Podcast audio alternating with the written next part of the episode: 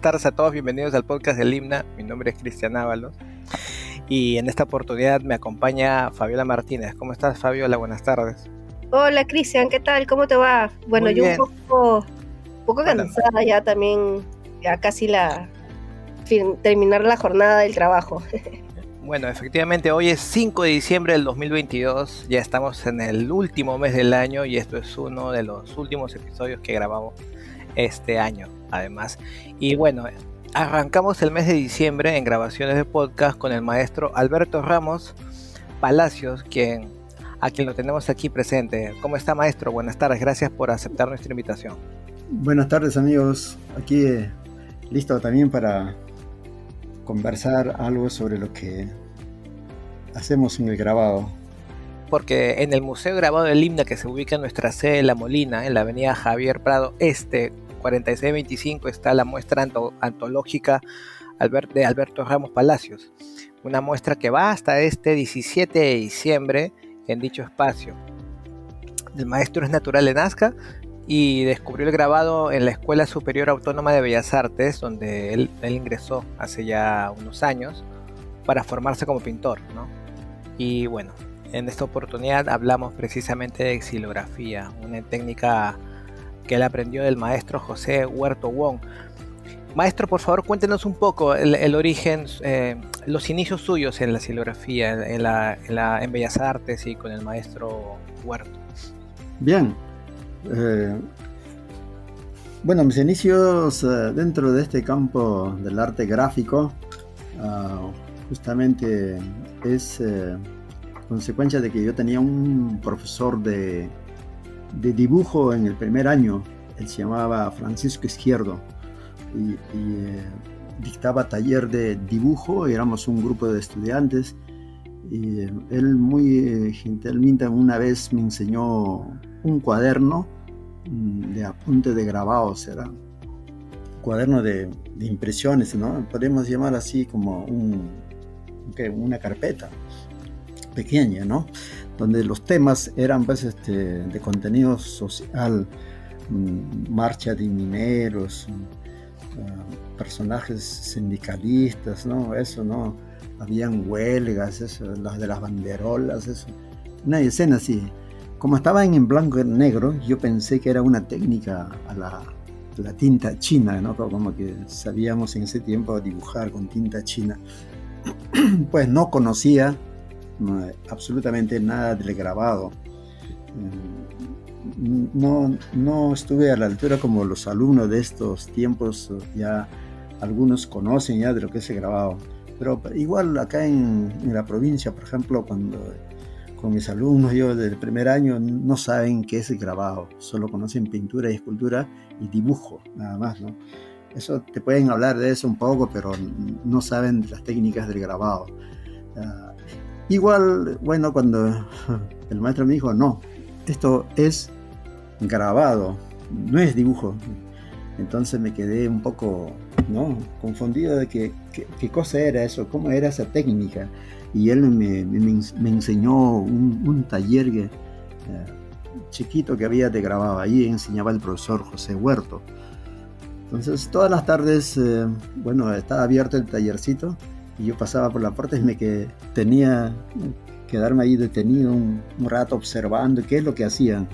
solo de la puerta con un poco de temor veía que hacían unos rasgados en unas maderitas así, con, algunos clavitos. Así yo veía de lejos nomás, pero lo veía que estaban rascando, ¿no? Ya dos, tres, cuatro veces que observó así, el maestro me invitó a que pasara. Una de esas tardes me, pasó.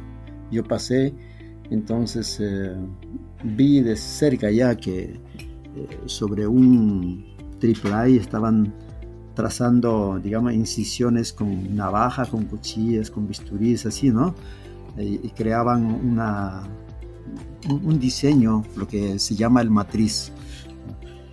Entonces, eh, bueno, desde, ese momento yo tuve una iniciativa propia de, ya, de seguir eh, esta, esta práctica del grabado porque me, gustó, me gustó cómo estaban trabajando. Así que un día ya le mostré a mi profesor, ¿no? Porque no sé cómo llegué a imprimir, pero sí llegué a imprimir, tal vez haya sido en su no me acuerdo muy bien, pero llegué a imprimir un, un portal ayacuchano, me acuerdo.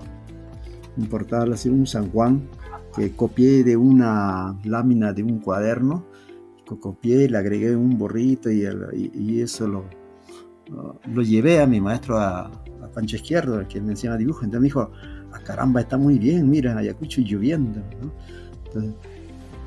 de esa manera yo incursiono dentro del grabado. Claro que no, he sido persistente, persistente, que, que, haya ya desarrollado permanentemente durante... Haría pues unos tres grabados o cuatro grabados al año, así, ¿no? De vez en cuando cuando me pero sí me había gustado. Entonces cada año yo desarrollaba. Yo me acuerdo cuando ya estaba en cuarto año de, de pintura, porque mi formación fue pintor, entonces eh, ahí recién me tocó llevar realmente taller de grabado, era un curso optativo. Entonces llegué al taller del maestro Huerta, entonces ya con él hicimos un grabado en blanco y negro, después hicimos color, color difuminado, así. Entonces al maestro le gustó también. Entonces. Y cuando yo terminé, todavía me dieron mi mención ahí, una mención me gané, como uno de los mejores. Pero también habían otros alumnos mucho mejor que yo que ganaron hasta el primer premio, habían premios, el maestro no sé de dónde conseguía los premios. Y no yo me recuerdo que me regaló una piedra litográfica. Habían bastante piedras litográficas me regaló, pero yo, ¿qué voy a hacer con esta piedra? y se lo regalé a otro alumno también, ¿no? No sabía qué hacer, ve con la piedra, no, no sabía de su valor, así, ¿no? Eso, ese me sucedió, pero cuando yo terminé, digamos, eh, la carrera como pintor, entonces sí, ya era grabador en madera, silógrafo, porque eh, participaba ya en varias muestras, así que ellos me invitaban, otros grabados me invitaban, a veces yo mismo trataba de gestionar para hacer mis muestras.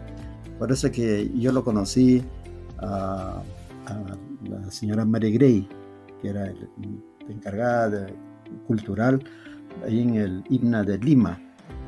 Después, ahí, después de ella surgió el maestro Fernando Torres. Entonces, a él también lo conocí. Fernando Torres me corrigió algunas cosas, pero la manera de la presentación del, del expediente, ¿no? O sea, mejor dicho, del, ah, del proyecto, ¿no? O en ese, tiempo no se hablaba de proyectos, sino creo que era traiga su file, decían, traiga su file. Entonces, eh, seguramente que yo le llevaba muy desordenado para hacer una muestra y pedía una sala de pues. Pedía así y bueno, con algunos grabadores que hasta ahora hago ese tipo de, actividades, ¿no? Con grupos así. Y, eh, ahí es donde el maestro me dijo que mi expediente no tenía una buena presentación y me mostró otro expediente para corregirme, ¿no? Y me acuerdo bien claro eso, y, pero ¿para qué? Él me enseñó, después ya llevé corregido, entonces ah, ya le gustó. Pero es, fue una etapa donde aprendí cómo debería presentarse los expedientes. Después fueron innovándose, después eran proyectos, después ya pues ahora hay que pedir, solicitar un año antes, dos años, tres años antes, así como dicen, ¿no?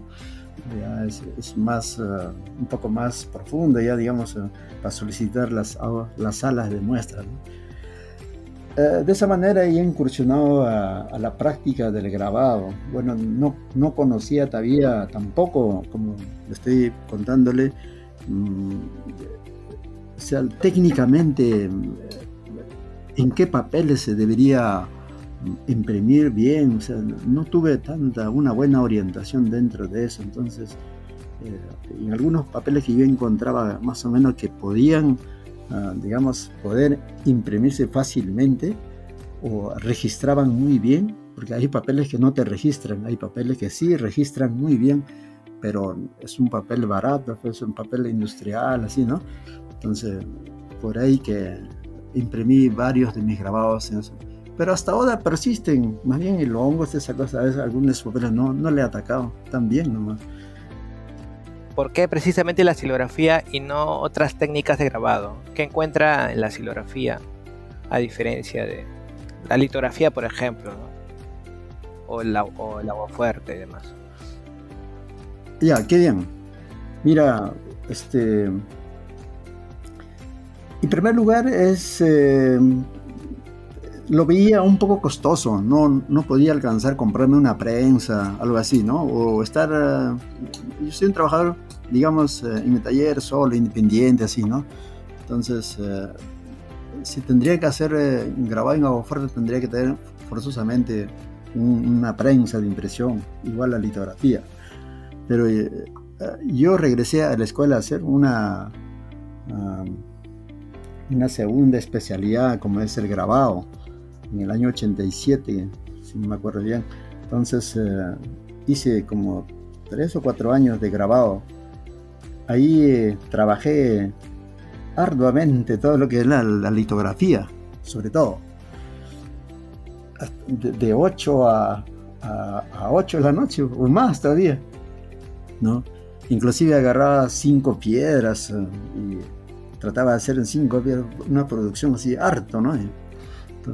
Y ahí, eh, bueno, también tuve problemas porque cada piedra es, eh, tiene una característica muy especial. Algunos absorben más agua o, o más grasa o menos grasa, entonces no son todas las piedras iguales, entonces al final cuando imprimía, otros se me engrasaba más, otros se engrosaban las líneas, entonces era un problema, ¿no? Entonces ya el, profesor Jorge Ara Mancheo, que manejaba el taller, era un, buen técnico como grabador también, conocía las, eh, las cualidades de cada piedra, entonces me dijo, no, tienes que trabajar con una sola piedra y conocer su secreto de, la piedra. Así. Pero sí desarrollé yo, Igual eh, no hice tanto en, metal. Eh, y bueno, por su costo que es un poco cómodo barato y donde, donde yo podría trabajar en cualquier sitio, ¿no?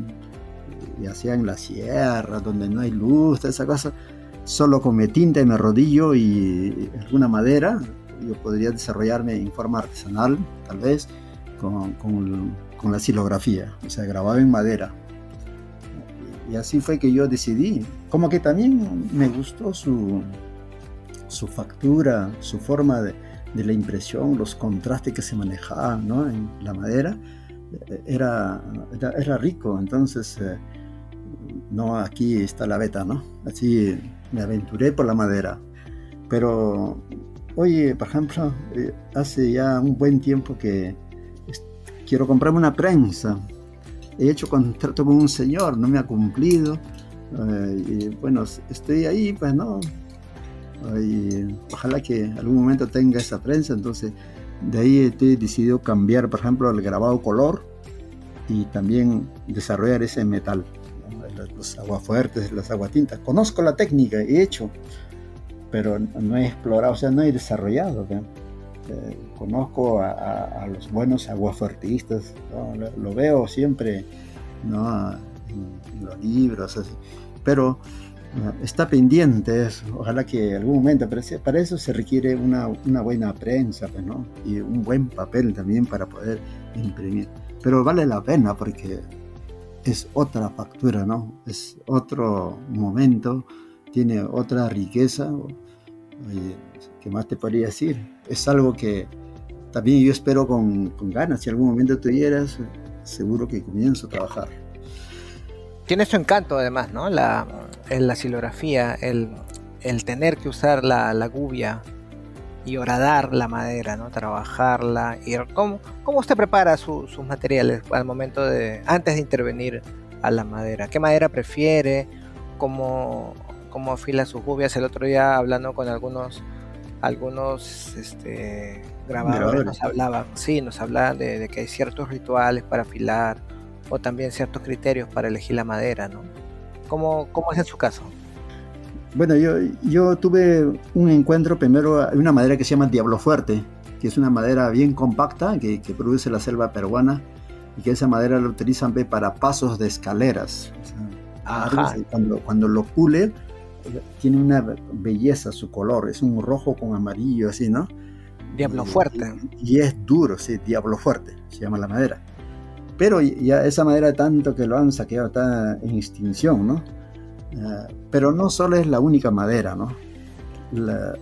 así como tú me preguntas cuáles son las condiciones que debe presentar una buena madera, ¿no? entonces nosotros seleccionamos, ¿no? La selección de tipos de madera, ¿no? Eh, adecuados. Ya ese va en la investigación de cada artista, ¿no? De cada grabador, si es que se decide hacer una buena silografía, ¿no?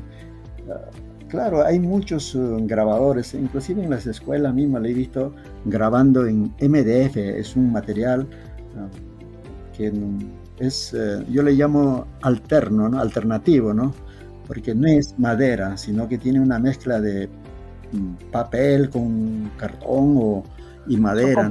Es un, comprimido, me parece, ¿no? Sí, entonces eh, para color es, es adecuado, pero si nosotros hablamos de la técnica silográfica, o sea, silografía propiamente, entonces silo es madera. Ajá.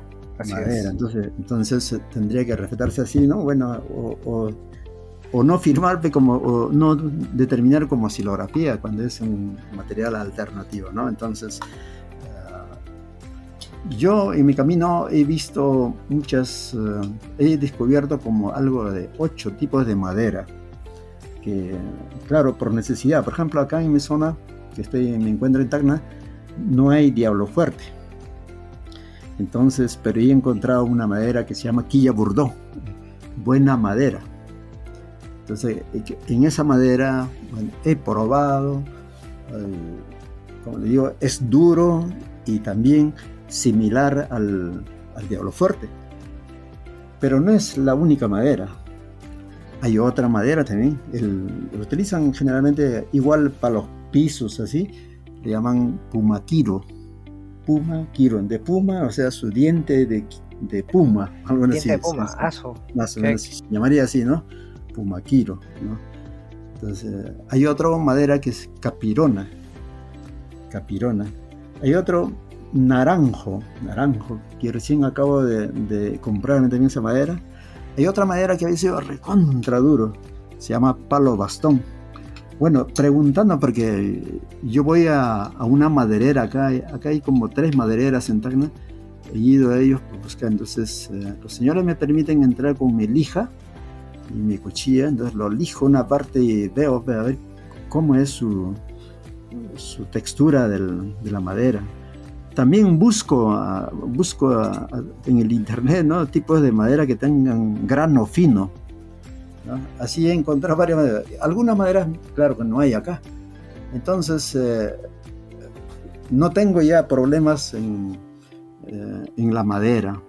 Seguro que, por ejemplo, voy al norte y voy a encontrar otro tipo de madera. En el norte tenemos el guayacán, por ejemplo, una buena madera. Eh, no sé, tal vez usted habrá visto a los maestros albañiles cuando tarrajean la pared tienen una, una paleta grande, ¿no? Y está hecho de, madera. Claro. Eh, eh, esa, esa, paleta de madera está hecho del, de Guayacán. O sea, Guayacán es un, es un árbol y también es duro, ¿no? O sea, cuando lo pules, sus granos son muy finísimos. ¿no? Eh, en esa madera también he trabajado, ese es en el norte. Hay otra madera que se llama zapote. Zapote. Igual del norte. Zapote es una fruta riquísima en la selva, ¿no? Que, parecido al mango o algo así, ¿no? Que tiene tres pepas. Su, digamos, su... Sí. Cuando lo ves encima es algo un poco no tan atractivo, ¿no? No es como una fruta, parece muy, muy irregular su forma, así pero cuando lo abres con la navaja y adentro está uh, riquísima había sido esa fruta. ¿eh? Yo ver en Iquitos eso, un costal de, de, zapote terminábamos con un colega, ¿no? Era dulce, rico, ¿no? Pero su madero eh, también excelente, ¿no? Para, para hacer. Entonces muchos de esos maderas, inclusive la artesanía del norte, hace, hace platitos, tablitas para picar, hace cucharas. No sé si habrán visto ustedes en los mercados, eso venden, ¿no? son tablitas de zapote, ¿no?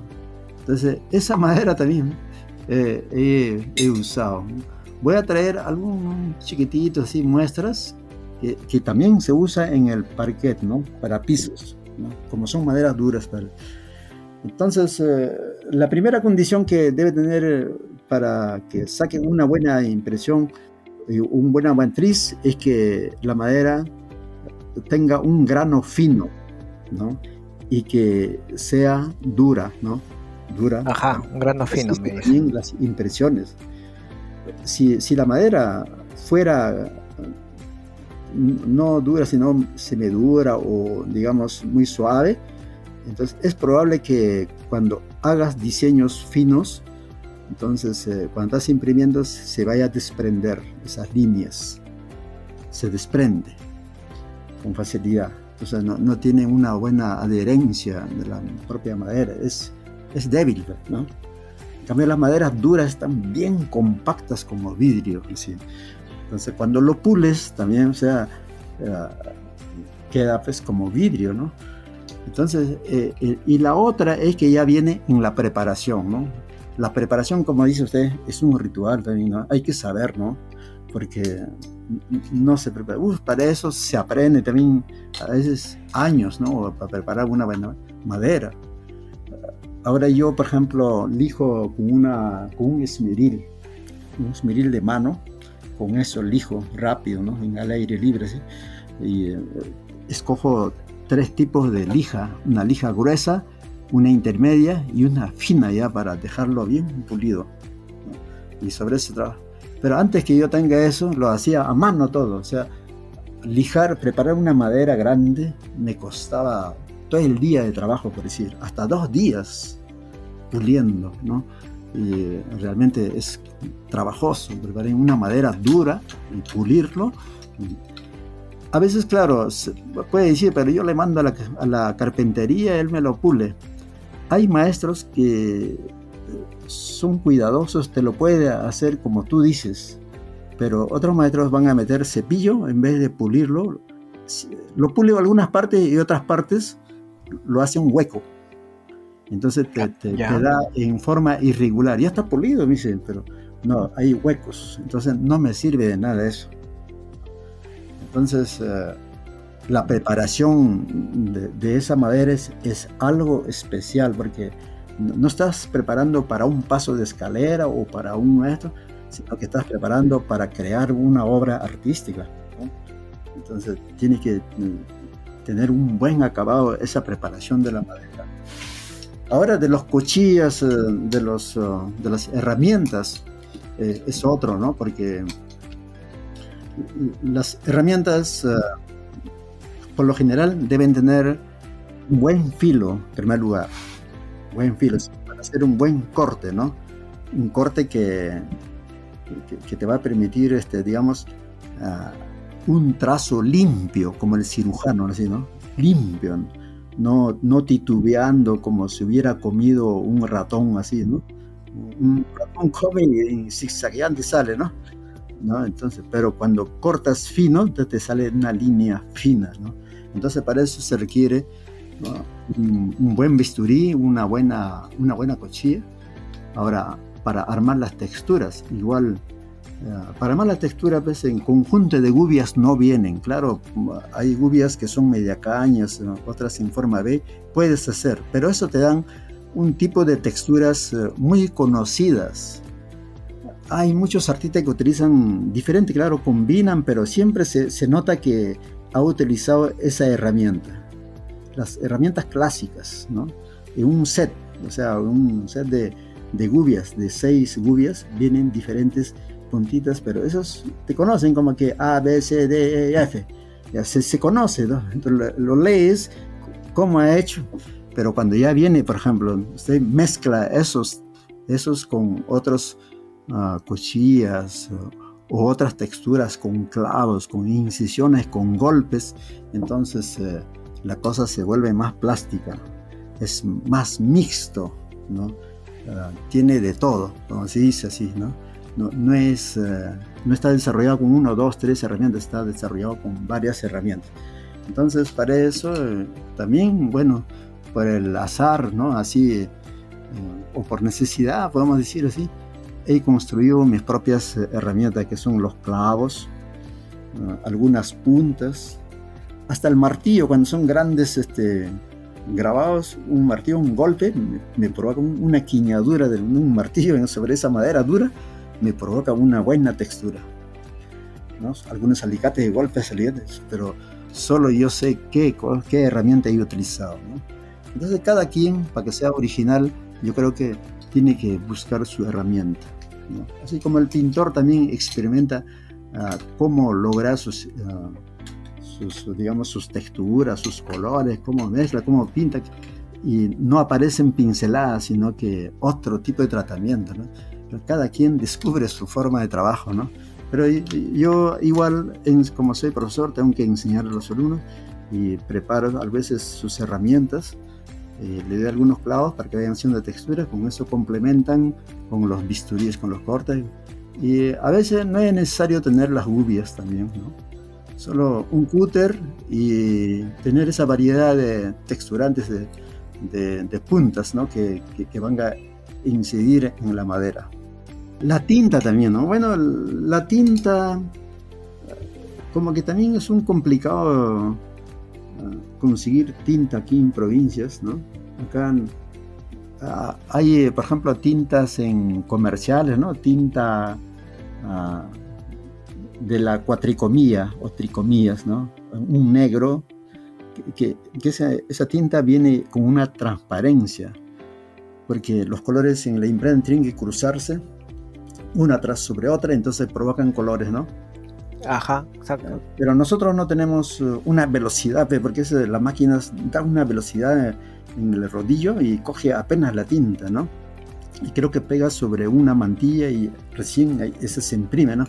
Entonces, eh, pero nosotros no podemos igualar a la máquina, entonces cada vez que intintamos sale gruesa, la tinta se marca gruesa, es un poco espeso así, ¿no? Entonces no se puede decir que estamos uh, haciendo un grabado fino, ¿no? Para eso nosotros utilizamos, por ejemplo, hay una tinta que no tiene, digamos, uh, esa transparencia, entonces le llaman tintas opacas. Tinta cubriente, dicen, tinta cubriente, el blanco es cubriente, ¿no? O sea, no, no tiene transparencia.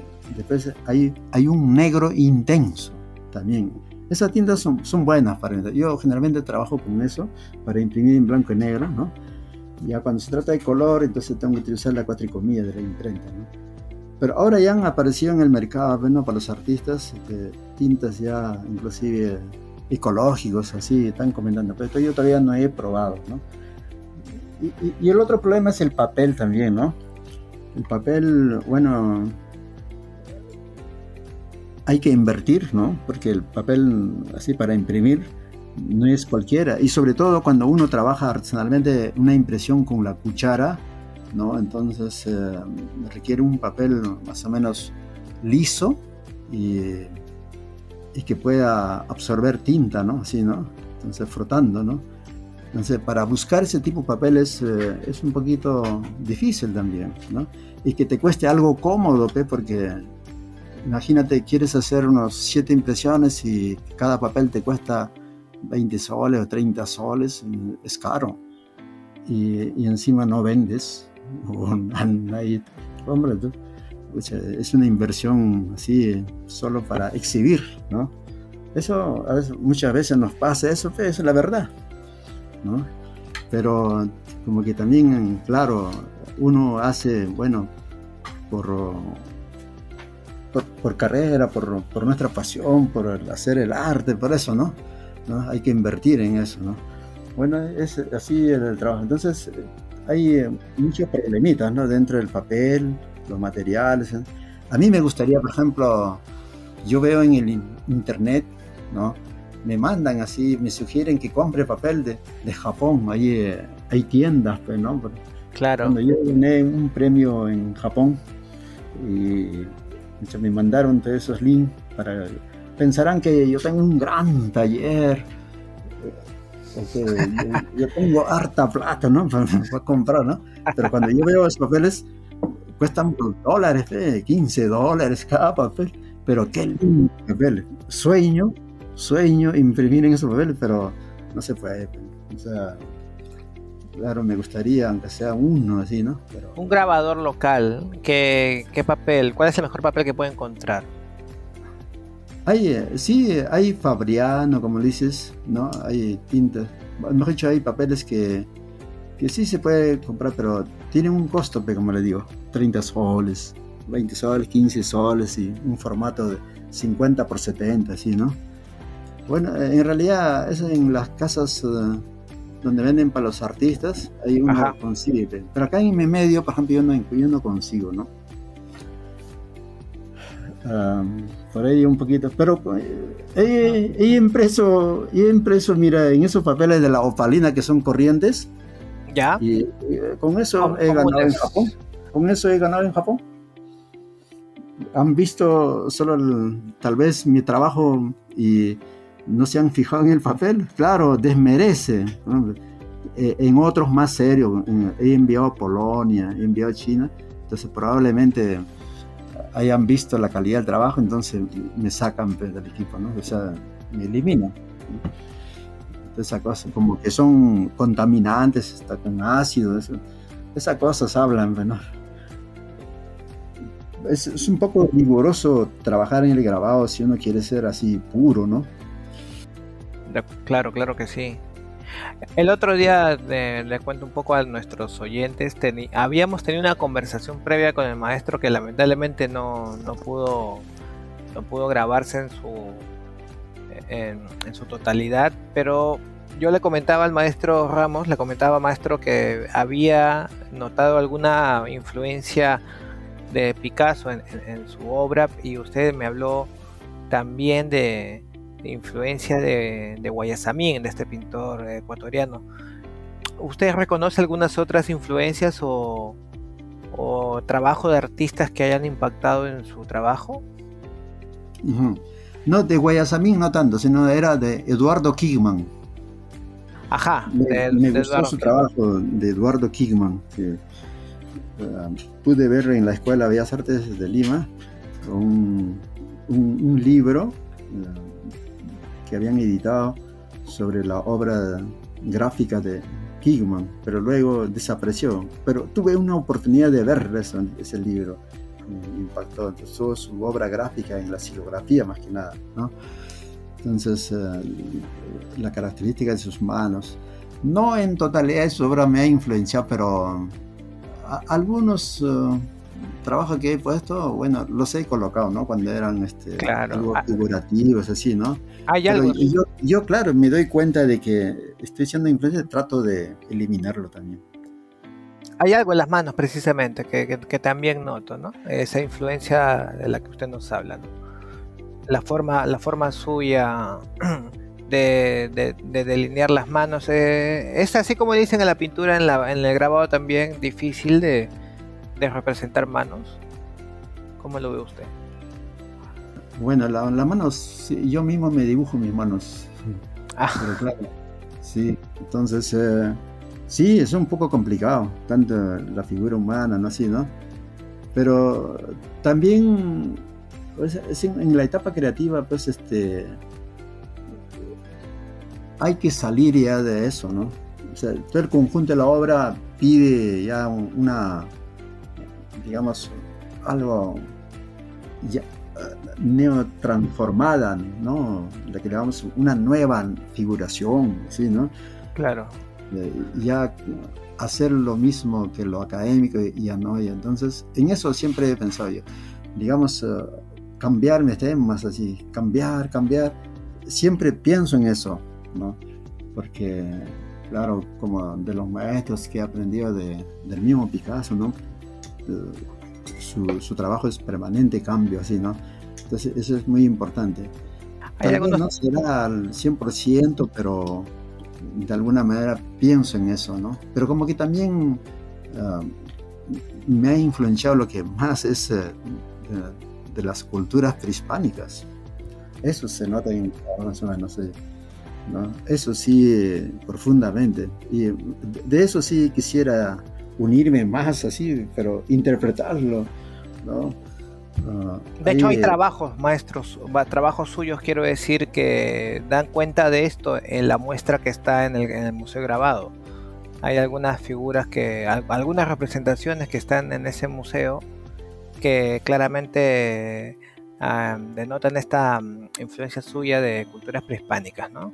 Pero también notamos algunas otras. Este, me gustaría que me hable un poco, por ejemplo, de, de Alegoría a la Pachamama, ¿no? que es una de las obras que, se puede, que, puede eh, precisamente comprobar esta, con la que se, con la que se puede comprobar esta influencia. Eh, ¿Cómo puede contarnos un poquito de la historia de esta, de esta obra? Bueno, la Alegoría Pachamama es una historia, bueno, de la cosmovisión ¿no? andina. La tierra es quien te da todo ¿no? Eh, para comer, para dormir, para, andar, todo, ¿no? Entonces, eh, y, la tierra está pues, digamos, poblada de, todos los elementos, agua, animales, insectos, el hombre, todo, ¿no? Todos somos, eh, estamos ahí metidos, ¿no? Entonces, eh, la Pachamama, como su nombre es Ketfa, ¿no? Pachamama es madre tierra. Entonces, eh, es la mamá grande de todos, ¿no? bueno, eso siempre se respeta en todas partes, sobre todo en el Perú, Bolivia, parte de Chile, en todas partes, ¿no? Pachamama está considerada como una de las madres eh, engendradoras de la vida. Bueno, no, no habría que pensar mucho, solo graficar dentro de eso elementos que, que pueden poblar a ese espacio compositivo. Y eh, ahí, en la figura se ve como que, porque dice creo que dos pachamamas. Una, una pachamama está donde una mujer que como que estuviera volando y amamanta creo que con sus senos al hombre. Sí, ¿no? y dentro de eso hay aves que están volando, hay insectos. Eso es lo que querido demostrar, buscando también más que nada la plasticidad dentro de la composición. No tiene, digamos, uh, uh, una historia que, que cuenta tan profundamente, sino que solo demostrar qué es la Pachamama. Pachamama es todo, total, ¿no? el hombre y todos los seres que habitan dentro de ellos, con sus mitos, con su leyenda, con todo lo que pueda haber, ¿no? Eso. Lo que quería saber era cuánto tiempo aproximado le demoraba a hacer eh, toda la imagen con las gubias y la madera, en tener, por así decir, el taco listo. Hay algunas obras que pueden salir en una semana, otros en dos semanas, algunos se demoran un poco más, dependiendo de, la, del tamaño y la complejidad que pueda tener sus elementos dentro de la composición. Sí, yo manejo, digamos, un previo boceto. En el boceto está la idea y a veces eh, me demoro un, buen tiempo en, en, el boceto, más bien. Voy elaborando, cambiando, volteándolo, combinando con otros diseños, así, ¿no? Al mismo tiempo hago dos, tres, cuatro dibujos, dentro de esos dibujos hay una matriz grande y lo voy superponiendo, mirando con el espejo al, revés, ¿no? El diseño, cómo, cómo se van a notar cuando una vez esté impresa, así, ¿no? Más o menos una idea me estoy dando y qué elementos le faltan, eh, toda esa cosa, ¿no? Entonces eso demora, hasta cuando duermo estoy pensando en eso, ¿no? porque esta es una obra que no está concluida, está en proceso, siempre te tiene alerta. Entonces, entonces lo tengo pegados en tableros o en la pared mismo, están pegados varios bocetos, ¿no? donde voy elaborando. ¿no? Algunos están descansando hasta ahorita, bocetos que he hecho hace 3, 4, 5 años, eh, y que todavía no se ha hecho, están ahí. ¿no? Entonces, a veces lo veo ya con otros ojos, ahora los mismos bocetos, Entonces es más fácil para transformarla o cambiarla o, agregarle otra. Así es mi proceso de trabajo, amigo. No es que eh, dibujen la madera y ya salió rápido, ¿no? Así, ¿no? Eh, todo es, eh, es, se requiere de mucho, mucha atención y trabajo. Mira, te estaba contando cómo, cómo seleccionar madera, cómo preparar, ahora viene el diseño, luego, más bien los cortes ya hacer provocaciones, las texturas, eso, eh, ya mm, cuando tengo un buen boceto, ya me facilita, ¿no? Pero a veces eh, saco una prueba y, en la prueba no me convence, entonces eh, a veces interviene otro elemento que quiere, quiere participar, otra, tal vez algún poblador, algo así, ¿no? Un insecto, una serpiente, no sé, o algo raro quiere participar, justamente como una, como una llamada o como un complemento que, que le va a dar el, el, gustito, como se dice, a, la composición. Entonces por ahí viene el agregado al final. Puede ser agregado o también este, retirado alguna alguna imagen que no se encuentra muy bien, ¿no? Entonces, todas esas cosas suceden dentro del, trabajo y en el proceso. Pero sí, siempre parto de una idea de una buena, buen diseño, porque sin diseño yo creo que trataría de malograr la madera, ¿no?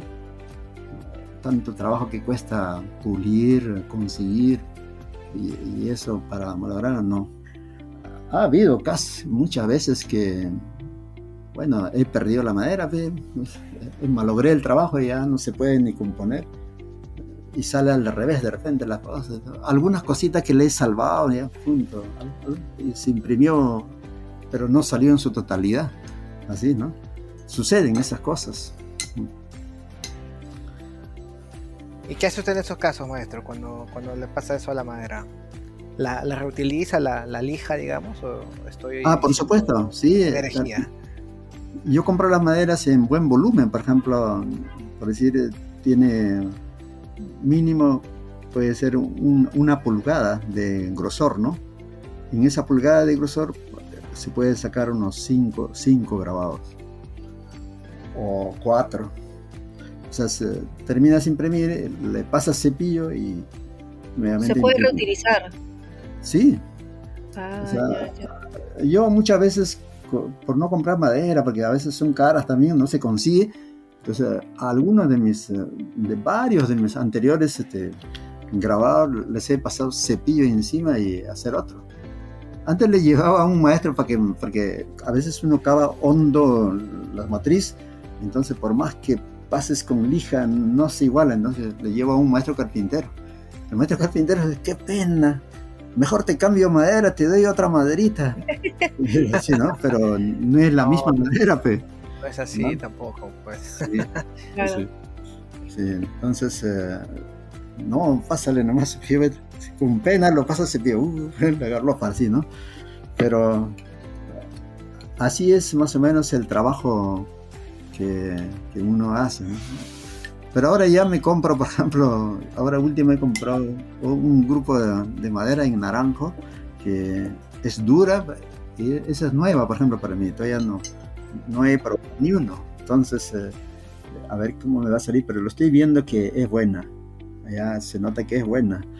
Entonces, eh, igual tiene un espesor de una pulgada, pero son 40 maderas. Imagínate cuándo terminaré 40 maderas trabajoso. La antología gráfica del maestro Alberto Ramos está en el Museo de Grabado del Himna, ubicado en la avenida Javier Prado Este, 4C25, nuestra sede de La Molina, precisamente, y va hasta este 17 de diciembre. La muestra cuenta, está volviendo un dato muy importante, con la curaduría de Manuel Munive. Comunicarles que el día 10 se hace la presentación del libro de la exposición al mediodía en el mismo museo quería mm, agregarle algo, mira, me estoy olvidando, mm, yo cómo aprendí, por ejemplo, de otros maestros. No sé si podría agregar algo. Sí. Cuando yo era estudiante en la escuela, había un, hasta ahora debe ser, ¿no? Era una biblioteca del, le decían la Entonces, eh, uno tenía que sacar su, carnet, que quedaba creo que por ahí por Salaberry, y eh, bueno, yo me sacaba mi carnet y, siempre visitaba esa, era una pequeña biblioteca alemana, ¿no? Y ahí encontré un libro de Katy Kolwich, una revista, libro, ¿no? Así, ¿no? Y de ella aprendí bastante cómo el sentimiento humano, el dolor, la profundidad del, dolor humano, eso, ¿no? Eh, porque eso, ella había pasado la guerra, toda esa cosa, entonces eh, ha, enfocado el, dolor humano, ¿no?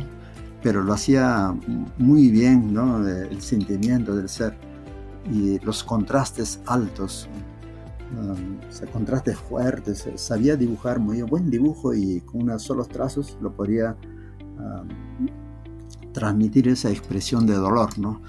Eh, yo, fui varias veces, lo estudié a ella.